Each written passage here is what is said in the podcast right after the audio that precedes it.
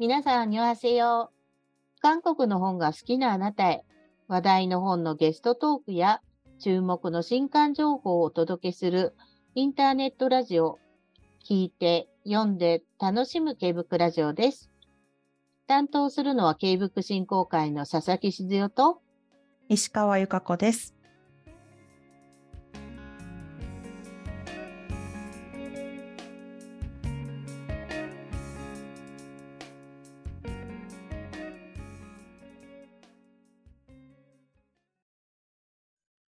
1月27日の配信は、翻訳者の方にお越しいただく、私、これ訳しましたです。今回のゲストは、イーストプレスより刊行されたばかりの、夢はないけど成功したいですの翻訳者、豊田翔子さんです。よろしくお願いします。よろしくお願いします。はい。ようこそお越しくださいました。はいはい。なんだかドキドキですか？私までドキドキしてきちゃいました。すごく緊張しいなので、本日はちょっとよろしくお願いします。はい。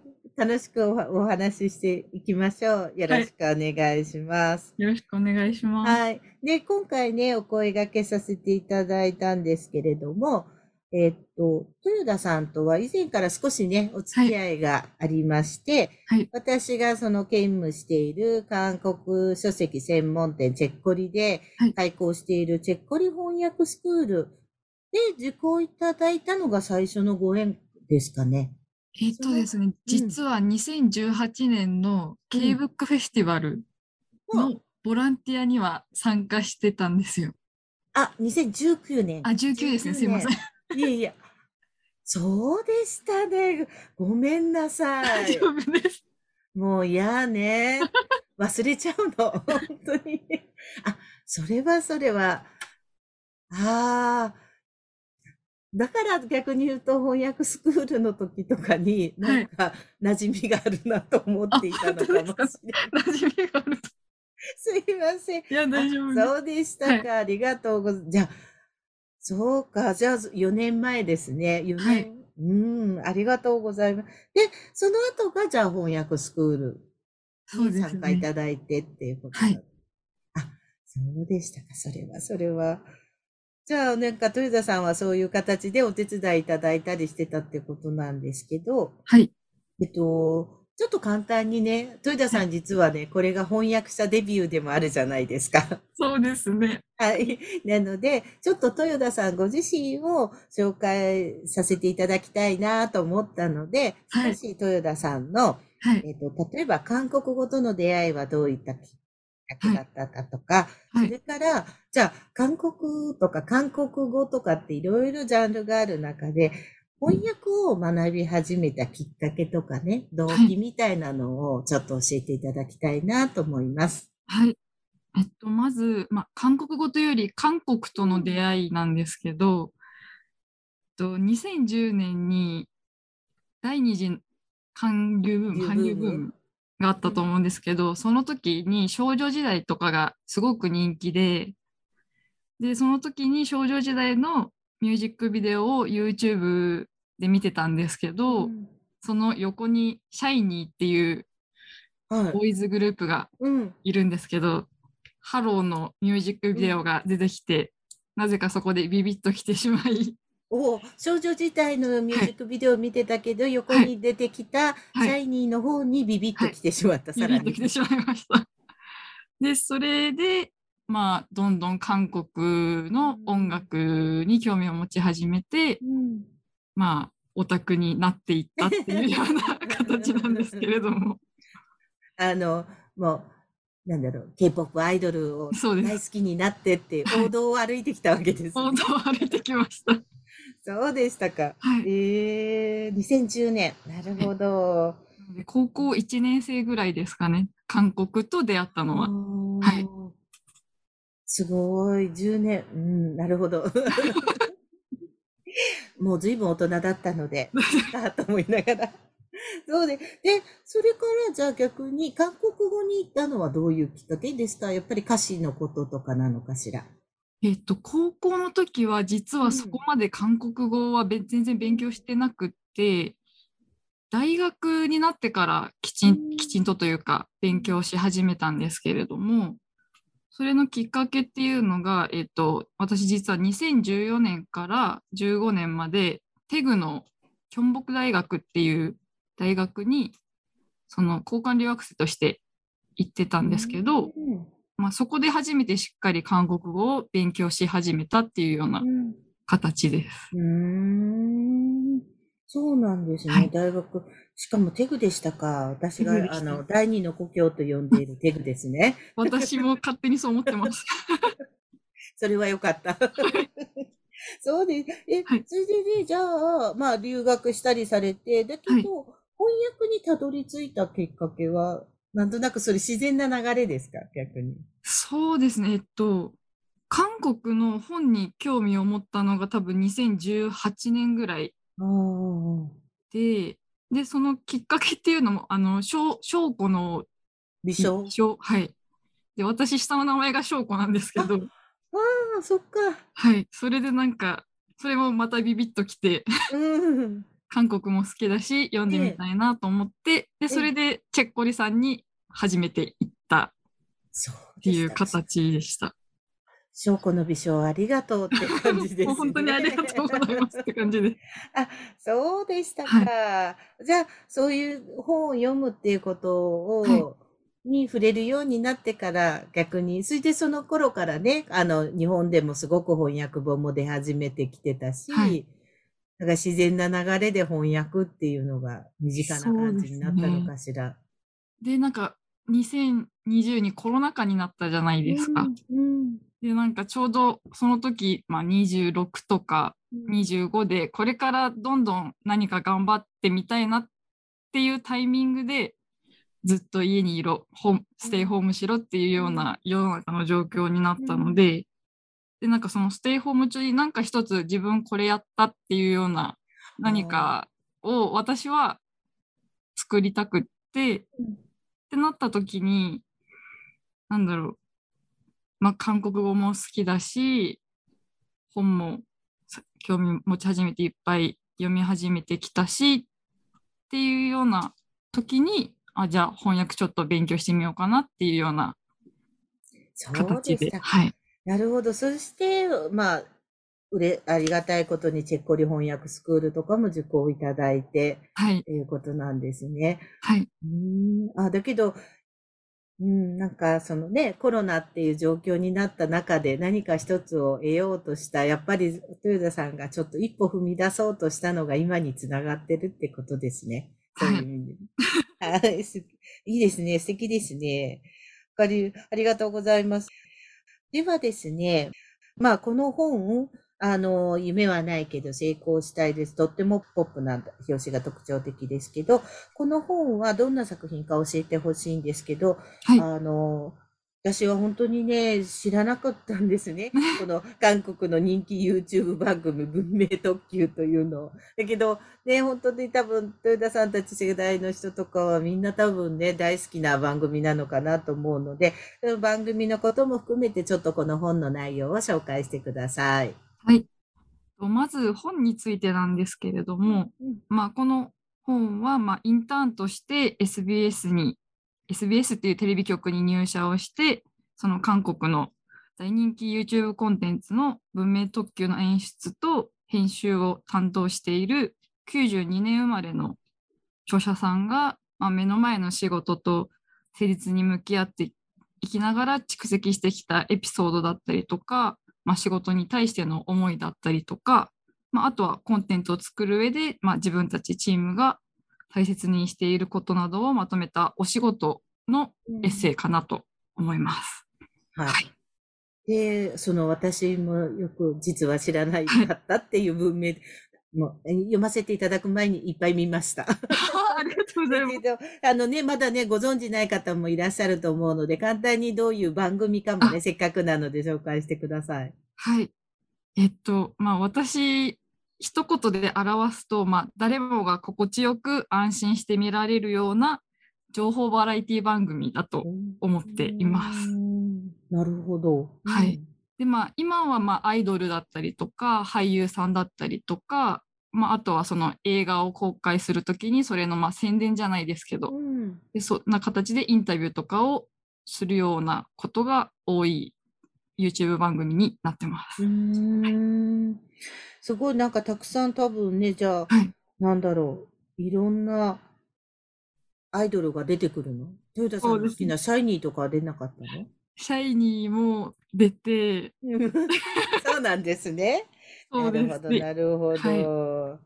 えー、文明特急は、アーミーが VTS に出演してほしい番組第一位なんですか、なんかもう本当にアイドルが好きな人はもう文明特急みんな自分が好きな推し出てほしいみたいな声がすごい。い上がる番組で、へえ、はいす、すご、だけどすごいですね。た、あまたあるに YouTube 番組ある中で、はい、多分韓国内だとそういうアイドルが登場する番組いっぱいあるでしょうけど、やっぱりそれだけ、あの、なんていうの、位置に置かれてる番組を、それを作り出しているはい、人がこの著者の本民寺さんっていう。そうですね、はい、中心人物というか、うん。はいすごいですよね。なんかすごい、あの、そう、中に書いてあるセリフの中で、その、まあ、アーティストの人たちのはい、本業を見せるのが自分の仕事って書いてあったところが私はままさにです。ね、ぐっときて、多分そのあたりがじゃあそういう意味で、好きなアイドルをしてるみんなにとっても大好きな番組、出てほしいと思う番組だってことなんでしょうね。なるほど。もうちょっと私もこれをきっかけにいろんなとなんか YouTube の番組をいろいろ知ってみたいなと思っちゃったんです。やっぱ教えてもらってこういういいものに出会うって。やっぱり YouTube 世代ではないので、自分からなかなか探しに行けないので、はい、はいありがとうございますっていうぜ感じです、ひいっぱい、200本以上すごいいっぱい出てるので、うんそうですか。ゆっくり見ますね。ありがとうございます。はい、それでね、先ほどちょっと、あの、お話ししましたけど、そう、豊田さん、これがね、その、コロナ禍で、まあ、本格的にちょっと翻訳っていうことにも関心を持ったということで言うと、まあ、当然ですけど、これが最初の翻訳本っていうことなんですけど、まあ、すごいなと思ったんですよ。あの、翻訳担当することになりましたってね、ちょっとご挨拶してくださったときに、はい、えー、どういう、えーっていう感じで、なんかすごくその、出会いがどういうふうになったんだろうっていうのがすごく惹かれたということもあって、関心もあったので、まあ今回もその辺のところからお話を伺いたいと思ったので、はい、でですね、実は今日は、あの、この本の編集担当者であるね、イーストプレスの黒田千穂さんにも来ていただいてます。黒田さん、こんばんは。お待たせしました。こんばんは。いつもなんか途中で出てくる人みたいな くだりがなんか途定中で出てき着しそうな。ていただく二度目っていう。はいええっと、次回のの時には黒田さんメインのやつもやりましょう。いや、全然いいんです。ま、毎回途中から出てくるくだりを。今日、今回、まあ、黒田さんと一緒に出ていただけるっていうのはね、まあ、豊田さんももう初めてのことなのでっていうことでしたし、私からすると黒田さんがそのね、新人の翻訳者さんを、まあ、ば抜擢というかね、一緒にやりましょうっていうふうにしたっていうところもすごく大きな、あの、なんていうのかな、きっかけだったりとか思いがあるのかなと思ったので、その辺を伺っていきたいと思うんですけど、この本は、豊田さんからでは、その文明だ特急が大好きだった豊田さんから黒田さんにだったんでしょあ、そうです。う。ん。豊田さんのうんすごい推しで。私がすごい熱弁をしてしまいまして。え、それは、えっ、と、どこかで直接お会いしたりとかっていう感じだったんですか？これがちょっと面白い出会い方といいますか。そう、そうですね。な、どう、元は何でしたっけ？元はなんか、いいですか、はい流れを言ってしまって。お願いします。えっと、最初、私がツイッターで、この本とは別の本のことを、なんかこの本面白そうだな、みたいなああ、感じでつぶやいたんですよ。うん。で、それを黒田さんが見つけてくださって、うん。で、その本のレジュメを書いてくださいって頼まれ、頼んでくださったのが一番最初のつながりといいますか、きっかけうん。になります。でう、んそこからまあまあ、その本は、あの、出版にまでは至らなかったんですけど、うんまあそこからまあご縁ができてといいますか、うん。まあ普通にもうお友達のように飲みに行ったりですとか喫茶店でお話ししたりですとかっそうなんですてね。いうような流れの中でええ。あの今回出た「夢はないけど成功したいです」の現状を私が読んで、もうすごい良かった90年代生まれとか MZ 世代に響くものだと思いますっていうようなことを熱弁したのが始まりです。へえ。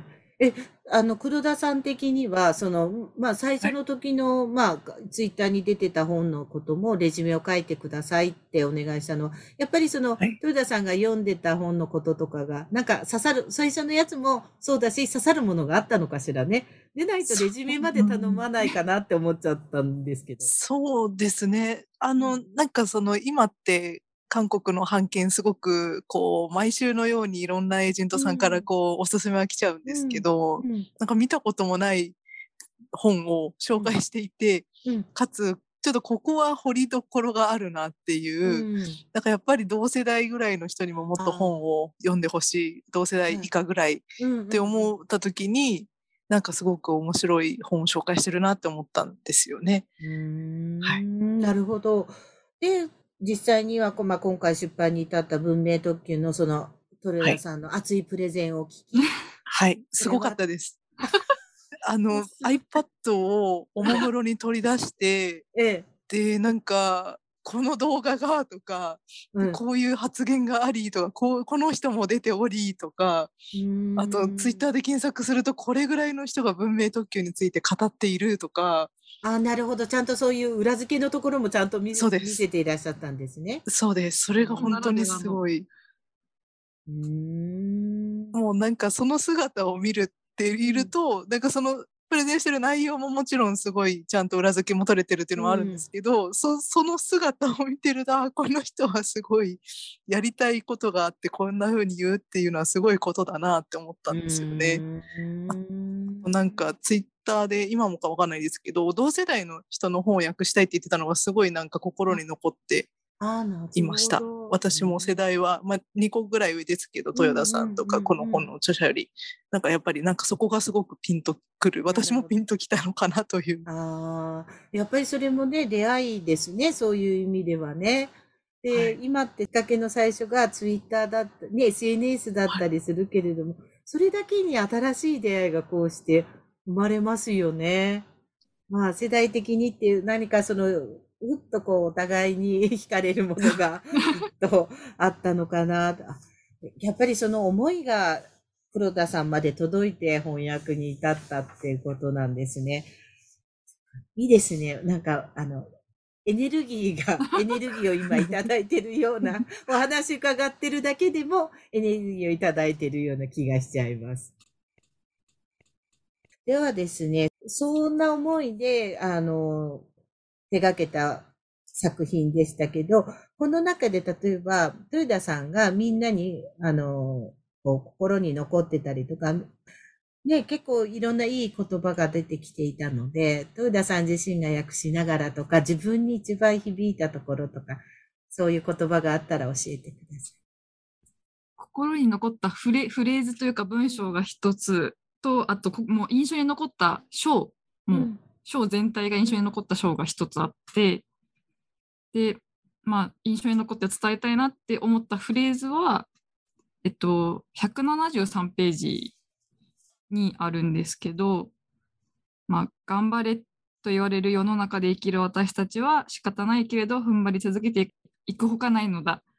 お互いのスタイルを尊重し無理やりスタイルを変えさせようとしてくれくるやつらと戦いながらっていうようなフレーズがあるんですけど、まあ私だけかもしれないんですけどなんかまあ今の私の今29歳なんですけどうん同じぐらいの世代の人ってなんかもうこの先見通しがあんまり立たないというか、まあ、お金もそうですし、社会がどうなっていくのかなとか、まあそういう状態の中で、まあ、給料も上がらないし みたいな 状況の中でなんだろう自分のせいだよとか言われたりとか結構するじゃないですか。なんか自分が頑張んないからいけないんだとか、うん。頑張れとか言われたりすることが多い世代だなっていうふうに個人的には思ってるんですけどそれでもなんかこんな風に言ってくれる同世代の人がいるっていうあことだけで勇気づけられるというか、ーうん。あなんか背中をちょっと押してもらえるというか、っていうような理由で、まあ、このフレーズがうん。すごい。私は印象に残りました。そうなんですね。はい。うん。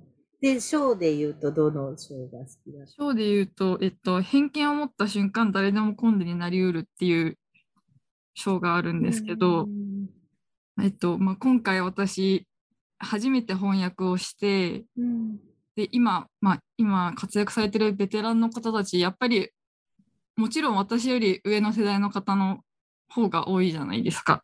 で、今回、岡崎さんに監修といいますか、えっと、役部のチェックだったりをお願いさせていただいたんですけど、やっぱりその、お願いをする前は少しなんかもうすごい厳しいフィードバックが返ってくるんじゃないかとか、あとはなんか、誰かに失礼で当たったら申し訳ないんですけど、うん。もうなんか、この若造がみたいな感じで思われてたらどうしようと思って、うんとか、あとはまあ、なんて言うんでしょう、なんか翻訳業界って結構人生経験がものを言うみたいな感じのうん風潮といいますか、そういう感じのことが雰囲気的にあるなってすごい思ってたので、ってなった時になんかもう私の勝手なイメージですごい身構えてたんですね。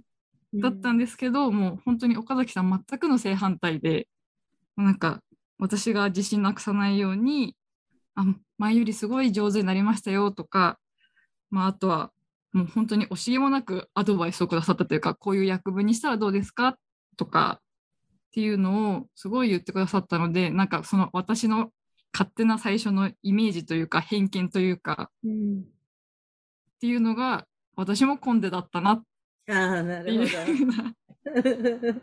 そっかそっか、自分自身もそうなってたんだなっていうところ。っていうのもあって、この章がすごい印象に残ってますね。しながらすごい、あ、私だと思いながら 訳してます。なるほど。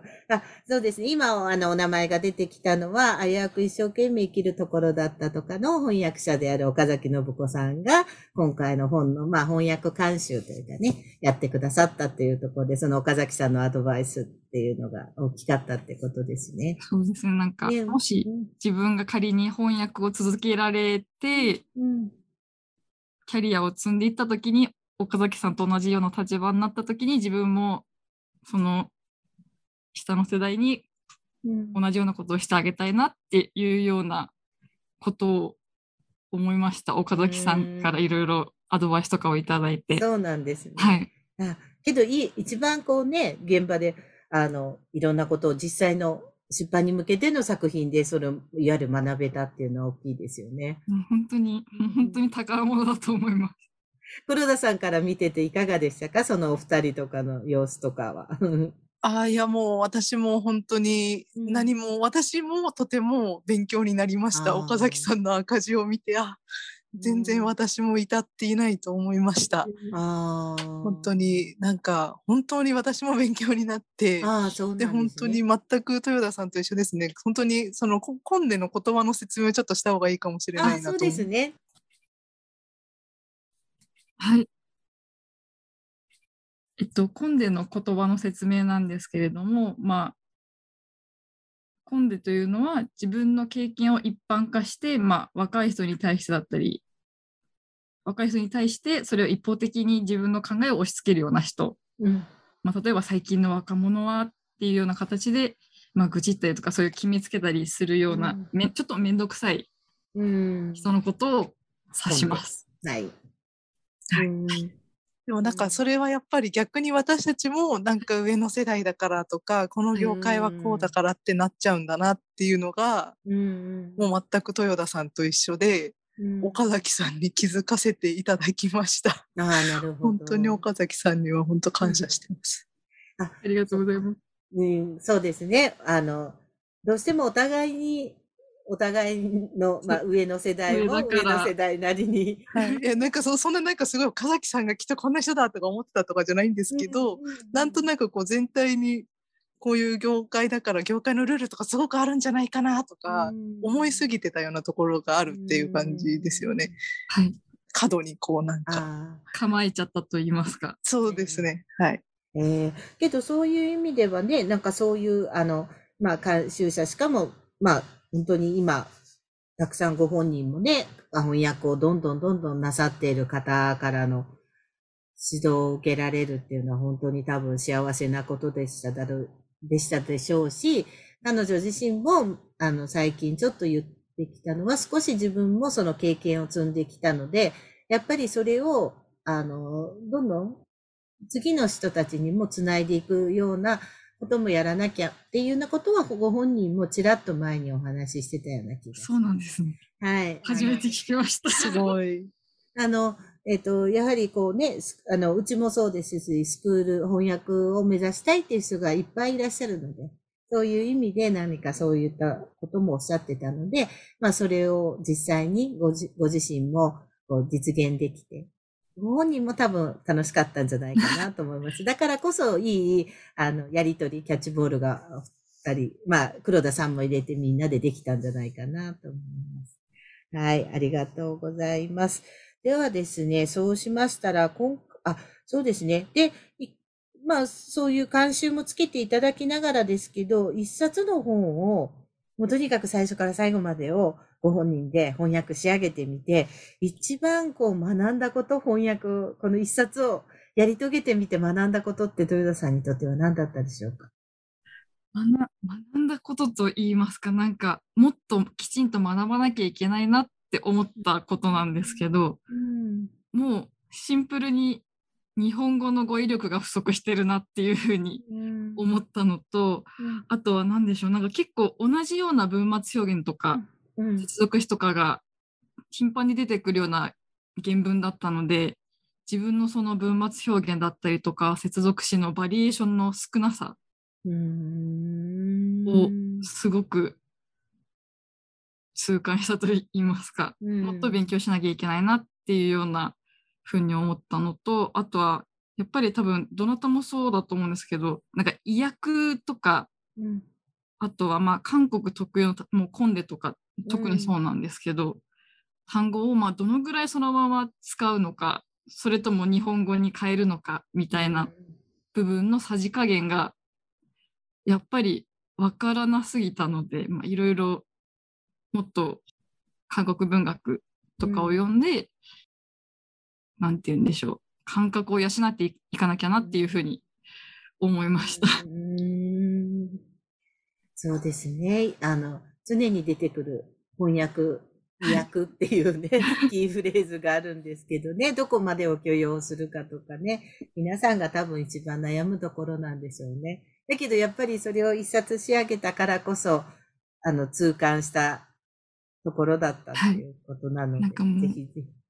時間が、その翻訳が終わって時間ができたので、もう絶対やらなきゃと思いながら、いいですね。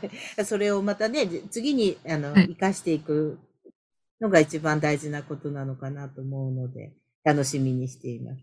でね、あの、ちょっとまあ、今回は、あの、豊田さんに来ていただいてるんですけど、せっかく、あの、黒田さんにも来ていただいてるので、黒田さんご自身ね、編集担当として、その、初めて翻訳を手掛ける人を、今回お二人目じゃないですか。あの、僕の狂ったフェミ彼女で、加藤圭さんも、まあ、翻訳者として一冊を仕上げるっていうのは初めてのご経験です。加藤圭さんの作品も手掛けて。で、で、新しい新人の方っていうのは、そういう意味では、ある意味でご苦労もあるとは思うんですけど、やはり、あの、そういう新しい方と、あの、逆に、編集者側として起用してみてよかったなと思うところはどんなことなんでしょう？そうですね。私、結構でも、韓国系の仕事以外も初めて本書く人とかと仕事すごいしてるのうで。あんまりそこの何かこう、何かこう、抵抗とかそういうものはあんまり実はなくて。で、まあ今回本当に楽しいなと思ったのは、まあ完全に世代がまあ、あの、豊田さん年下ですけど一緒なのと、あとやっぱりこの、あの、皆さんがこれまでに、その韓国のカルチャーを広めてくださったうんのが私たち世代にすごい引き継がれてるなと思ったんですよ。豊田さんの K-POP の知識。うんこの曲はこうでとか、この、まあそれこそシャイニーとかって多分高校生の時から、私は大学生ぐらいの時からいて、もうその辺からもうなんか定着してるので、うんはい。その礎を 感じて、なるほど。はい。ほとんど二人でキャッキャしてただけみたいな。もうあの推しの話で盛り上がってました。そうですね。うん。けども、それが K カルチャー、その K-POP も含めた K カルチャーがもう二人の世代ぐらいだともうずっともう身近にあるものだったっていう感じなんですね。はい。なるほどね。で、だけどそういう意味ではそういうまあ世代も近くて、ましてやね、この本がそのお仕事論のある意味で本でもあって、はい。ね、いあの、まあ、年齢的にもそういうことを二人ともこういろいろ思い悩む年頃でも あっただろうから、そういう意味ではすごく、あの、やっていて楽しかったんだろうなっていうのが表情からも見て取れます。そっか。黒田さんはだから、新人だからとかっていうこともなく、やりたい、この人とお仕事してみたい、この人に本書いてほしいと思う人とやることっていうふうにされてるっていうことなんですあ、そうですね。はねきい。っとね。うん、はいそっか。あ、けど意外とね、それがさっきのコンデじゃないけれども、ついついね、やっぱり安定した人にね、行きがちと思うけど、そんなことはなくてね、皆さんがそれぞれいろんな人探してらっしゃったりするわけですからね。そうですね。うん。わかりました。ありがとうございます。はいで、もっともっといろいろお話聞きたいところなんですけれども、あの、はい、ありがとうございます。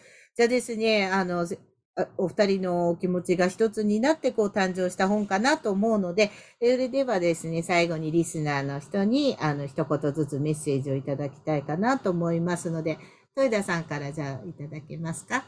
はい。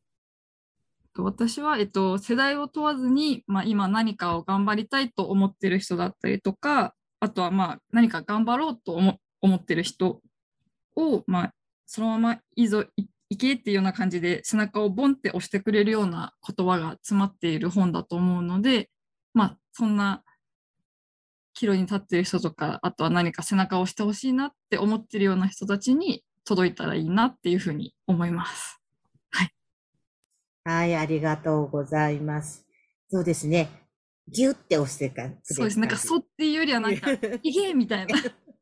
気持ちいいぐらいに行けって言ってくれる感じですね。はい。じゃあせっかくですので、黒田さんからいかがでしょうか？はい。えっと、豊田さん話してなかったから言っておきますけど、文明特急は NCT のファン の人にもぜひ、もう筆形なのでは、シャイニーのファンの人、筆形なのでは、SM エンタファン筆形なのではないかと思うのでな、るほど、そうなすごくんですね。忘れておりました。はい。もう、あの、あと、セブンティーンのファンの筆形なので、まあまあ、みんな K-POP ファン筆形なんですけど、ええまあでも、今年シャイニーは、しかもあれですよね、再結成もあるし、そうですね。あの、テミンさんがうん除隊して再結成じゃない、はい。すいません。うんカムバックするんじゃないかと。はいはいはいはい。それもあるんで、なんか、その彼らの道筋とかも想像しながら、ああーと思いながら、それと一緒に私育ってきたんだな、みたいな気持ちを、勝手にこう高ぶらせたりしながら読める本でもあるので、はい、K-POP ファンの皆さんぜひお願いしますと。なるほど、ね。思っていますそこにいっぱい、その彼らの魅力を、あの、生かしてくれてるというか、紹介してくれてる作品を作ってきた人たちって、作ってきた人ってことですもんね。はい。名前も本に出てきますしあ、、シャイニーの。そうですね、そうですね。はいはい CT17 も出てきます。はい。了解しました。じゃあ、そんな本をね、ぜひ多くの人に手に取っていただければと思います。はい、本日は、えー翻訳者の豊田翔子さん、そして編集者の黒田千穂さんにお越しいただきました。ありがとうございました。ありがとうございあました。りがとうございました。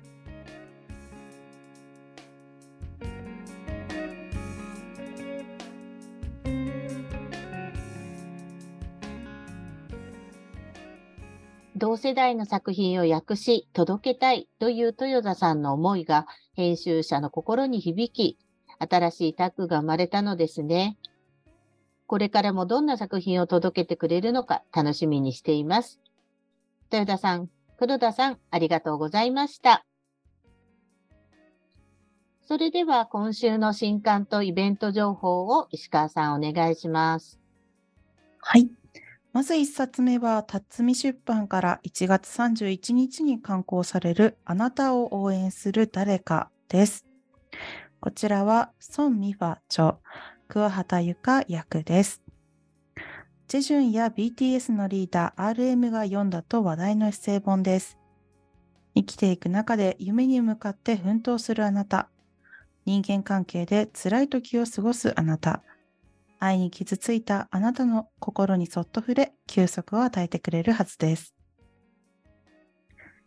続いて2冊目は、実業の日本社から2月の1日に刊行される、我が輩こそ猫であるです。こちらは、チェ・ジニョン著、中川理沙役です。韓国の大人気エッセイスト初の著書です。猫の視点から見た人間の不思議な言動を描いています。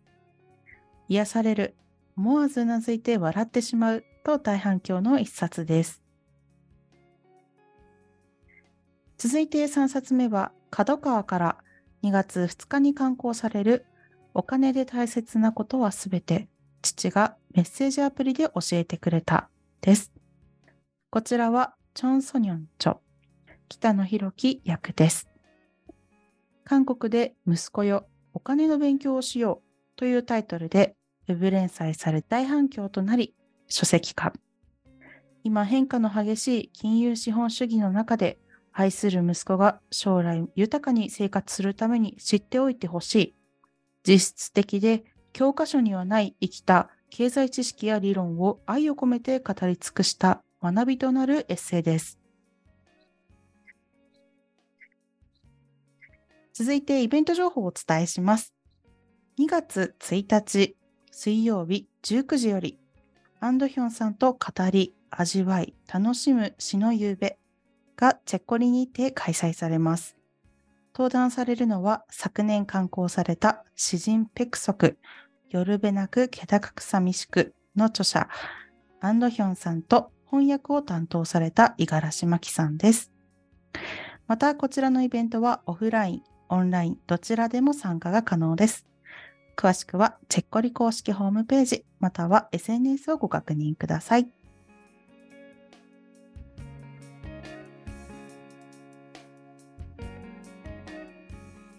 K-BOOK ラジオでは皆さんが読んだ韓国の本、K-BOOK の感想をお待ちしています。Twitter や Instagram、YouTube チャンネルのコメント欄に、ハッシュタグ K-BOOK ラジオとつけて感想や番組へのコメントをお寄せください。私、これを見ましたのコーナーで紹介させていただきます。皆さんの感想をお待ちしています。なお、K-BOOK ラジオは Spotify、Apple Podcast、Google Podcast、YouTube でお聞きいただけます。お好みのプラットフォームでチャンネル登録をよろしくお願いします。また、毎週ご紹介した書籍やイベント情報は各回の概要欄に詳細の情報がございますので、ぜひチェックしてください。